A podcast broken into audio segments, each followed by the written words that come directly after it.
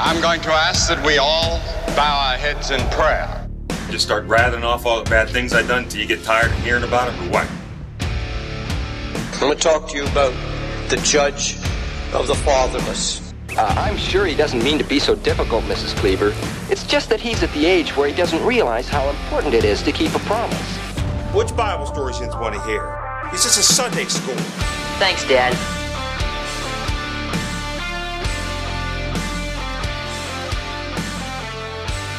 Well, welcome back to the Faith of the Fathers podcast. I'm your host, Carl Gessler, here to reignite the faith of our fathers. And today I want to talk about the biggest mistake that Christians make when they go to court. And I'm not talking about the county courthouse downtown, wherever you live. I'm talking about the court of heaven. I have not thought much about the court of heaven until recently, thank you to Dave Hayes, also known as the Praying Medic. He's got some great books on operating in the court of heaven. I used to think that that would be any that kind of language is just hyper charismatic, over sensational, um, kind kind of imaginative stuff or speculative stuff. What do you mean? How do you know what the courts of heaven are like? It's a little bit of a subject for another day, except to say that I've come to realize I've operated in the court of heaven all my life uh, in various capacities. I just didn't use that language, but I find that it makes a lot of sense and it is it is very helpful. In fact, not only I but you engage in the court of heaven all the time, every day, really, um, and you, we do it this way. By the heavenly courtroom, too, I want to just say that it, we're talking about a, uh, something in the spiritual realm, and you and I live in the spiritual realm even as we live in the physical realm. It is it's a shared experience. So anytime we hear the voice of accusation, whether that's through a spouse, a parent, or in our own souls, we enter the court of heaven. And what do I mean by accusation? Something, a voice within us that says, You're not good enough. You're not smart enough. You're selfish. You're, you're prideful. Um, you should be ashamed of yourself we hear all of these things. You know, maybe we've engaged in lustful, lustful behavior and we're ashamed of that. And we're hearing inside of us, oh, you, you will never be clean. You will never be free. All these things are the voice of accusation. Someone else uh, might say, you know, um, we might come into our house after a hard day's work and uh, the wife is upset because um, she says we work too much um, and maybe we came we came home really late, and she had a rough day with the kids. The kids were crying; they were looking for daddy, and he was gone working. And she says he worked too much, and that is the voice of accusation. Many men will actually get upset when they hear their wife say that because what goes through our heads is I'm working really hard. You're fe- we're feeling all this stress from the world. We know what bills need to be paid and all this kind of stuff. And basically, I've worked my butt off. I'm tired. I come into the house and you tell me I'm not good enough. And then we have a good fight over it. Uh, that is com- common experience. That is the voice of accusation. And that voice of accusation automatically puts us into this courtroom scenario that many times we are engaged in without realizing that we're engaged in it. Uh, the voice that says you're not good enough, or you're guilty, or you should be ashamed. And we fight against that in various ways like in the example I just gave, we might lash out in anger and basically point the finger at the other person and say, You're the problem. Or we know that they're right and we slink away and take some alcohol, uh, numb the pain, or do some drugs, or sit in front of the TV and just veg, try not to think about those negative thoughts, those negative emotions, that sense of failure. Um, and uh, and so we live in bondage uh, because of the voice of accusation. Anytime you enter a court, the goal uh, should be, as an individual, when I go to the courtroom, I want justice and I want freedom. The court also wants justice, and thankfully, in our case, the judge, God, the judge of all, wants our freedom, and he also wants the world to be made right. He is duty bound. The, uh, any good judge is bound to the truth more than he is to any individual. Um, but we have a remarkable judge who uh, makes things right by the sacrifice of himself. Um, so this judge is completely committed to the truth and com- com- completely committed to us as well, but he's more bound to the truth. He cannot be bound. He cannot be committed to us and uh, separate him from the truth as himself from the truth as well. He must be committed to the truth above all, which he is. He is the truth and cannot be unfaithful to himself. So the the mistake that we make in the courtroom of heaven is that we well many times we'll plead not guilty.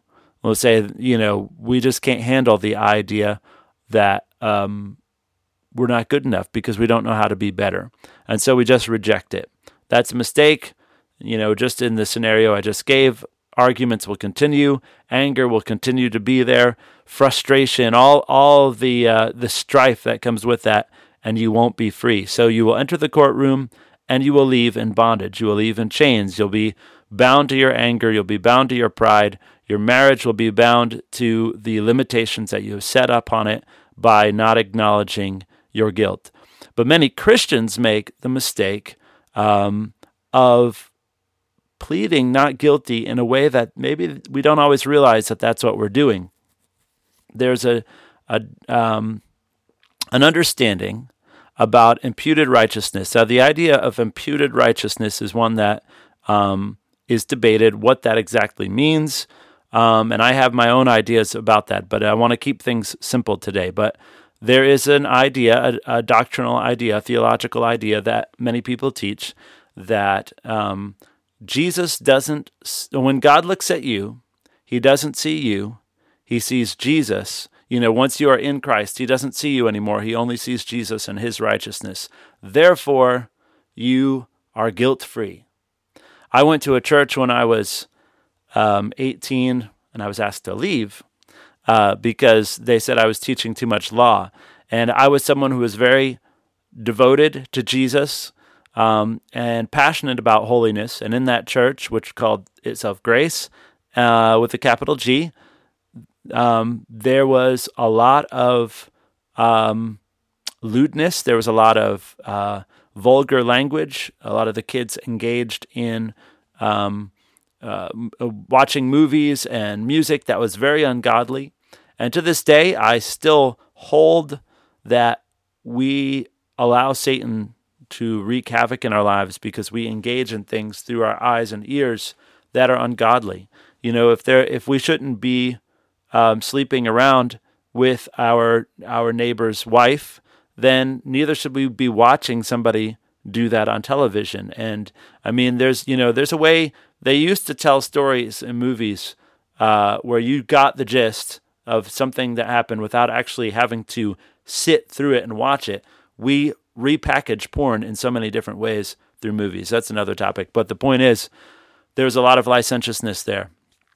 And I would uh, challenge people on, uh, you know, just saying like this, this shouldn't be happening. And they told me I was teaching too much law and not enough grace. And they, their motto that they had on the wall was, "It's Jesus plus nothing, nothing, nothing." Well, our standing before God um, in righteousness is totally 100% a gift of grace from Jesus. But there is um, an application of His grace that we have to make. We were talking about this in our home fellowship recently, and just the image came into my mind of the Passover in uh, the Old Testament when the Israelites are about to leave Egypt. They're slaves in Egypt, and God has been sending plagues upon the Egyptian people to uh, convince them to let his people go. Uh, but the Israelites were also experiencing, um, particularly this last plague, there was a death angel that was sweeping through through the nation, and it was killing the firstborn in every home except those that had the blood of the lamb over the door. Uh, so the the Israelites were told to sacrifice an unblemished lamb and to um, you know, brush the blood over the door of their house. And when the death angel passed by, it would see the blood and it would not go near the family. So um, that blood was completely effective from for protecting the Israelites from death. But if you did not apply the blood over the door, it wouldn't have had any it wouldn't have done you any good. It doesn't mean that the blood lacks power, but it means that you lacked the faith to put it over the door. Uh, so there are a lot of people who will say, uh, when they're Christians and they're confronted with sin, and they'll say, um, God doesn't see me uh, and my sin, he sees Jesus and his righteousness. But there's a problem with that because God didn't make just Jesus in the world, he made you. He wants to see you. And he doesn't just see Jesus, he sees you. And he also sees your sin. Um, and so does Satan. Like, this is how we know that there is a legal right uh, for Satan to cause us harm in the courtroom. Okay, so uh, this is kind of the, the heart of the question I'm getting at. Because of this doctrine, which I believe that we cannot be made right before God except 100% by the blood of Jesus. Once we have believed that, accept that, acknowledge that, we've been baptized, we say, My righteousness comes from Jesus alone. Does is there any power left for an accusation to stick against a Christian? If someone says to me, Carl, you treated me, you were very condescending in the way you treated me, and that hurt me. Should I at that point say, well, that's too bad, but you know what? Uh, God doesn't see me he just uh, he sees when God looks at me, he sees Jesus' his righteousness. Therefore, um, I know that may have hurt you, but look, I don't want it to bother me, so I'm just going to move on. What happens next? Well, what happens next is that relationship falls apart. What happens next is the pride that was in me that refused to humble myself and apologize to this person gets a foothold. Uh, and we talked about this before. You know, in Ephesians four twenty six, Paul says, "Do not let the sun go down on your anger. Do not let the devil get a foothold." This, uh, when I am confronted with my sin and I refuse to repent of it, the devil gets a foothold. The accusation that I am proud sticks. And it doesn't matter that I call myself a Christian. It doesn't matter that I say that I believe in the doctrine that God doesn't see me, He only sees Jesus' righteousness. It doesn't matter that I say that I'm saved by grace alone through faith alone. On this particular issue, I have not applied the blood of Jesus. And what do I mean by that? Well, if I truly believed that the blood of Jesus cleanses me from all unrighteousness, then I wouldn't deny my guilt sin the only sins that are truly forgiven are the sins that are truly confessed. You cannot be forgiven of sins you did not commit.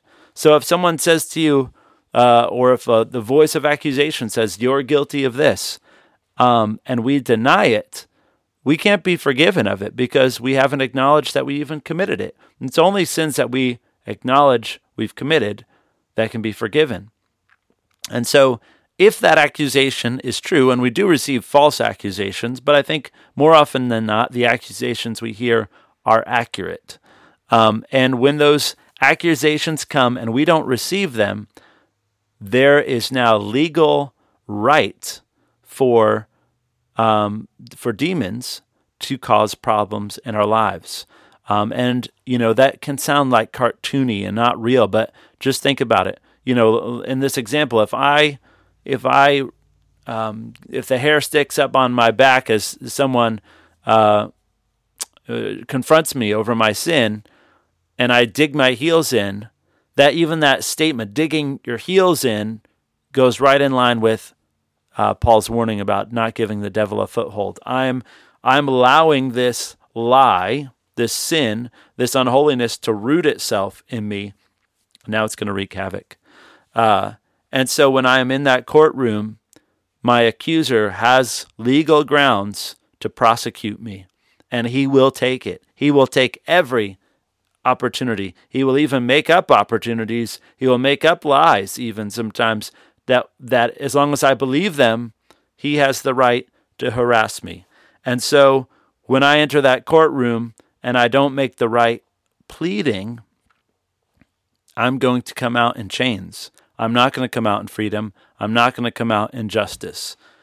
So, what is the right way? How do I get the right result when the voice of accusation comes against me? The right is really easy. The pleading that we need to make is I am guilty. I'm guilty. I'm guilty of adultery.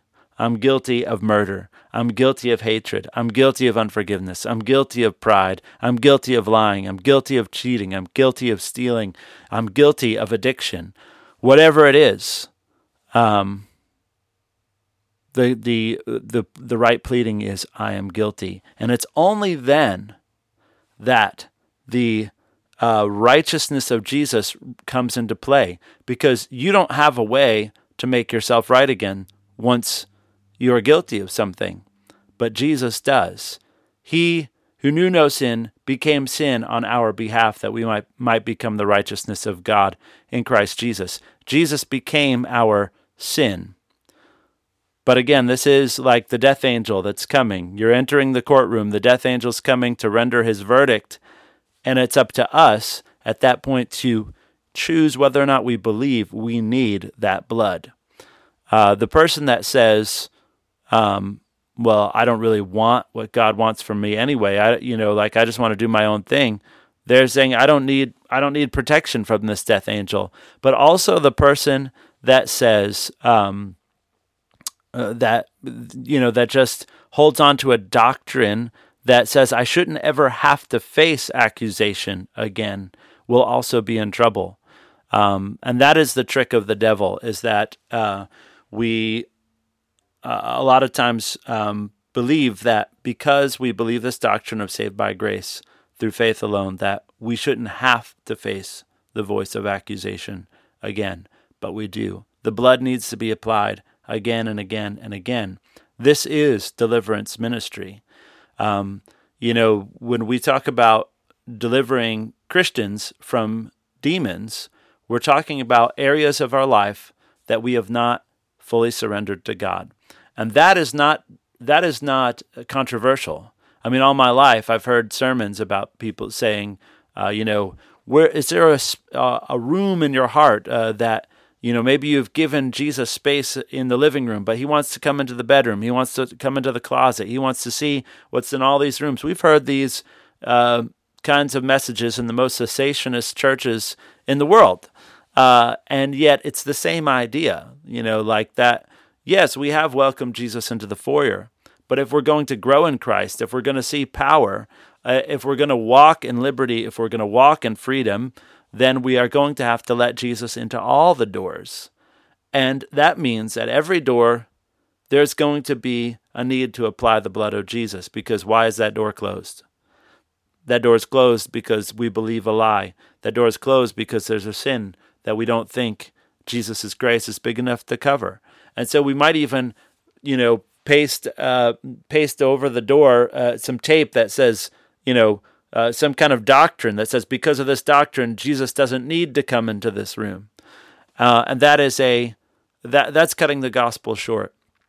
Only sins that are truly committed can be truly forgiven. Only sins that are truly confessed can be truly forgiven. If we want the verdict of uh, freedom, then we have to admit our guilt. And the judge also requires that we admit our guilt because he is committed to justice. He is committed to the truth. For the sake of the rest of the world, the judge can't just let you go skipping off uh, with no consequences. He holds you to the truth.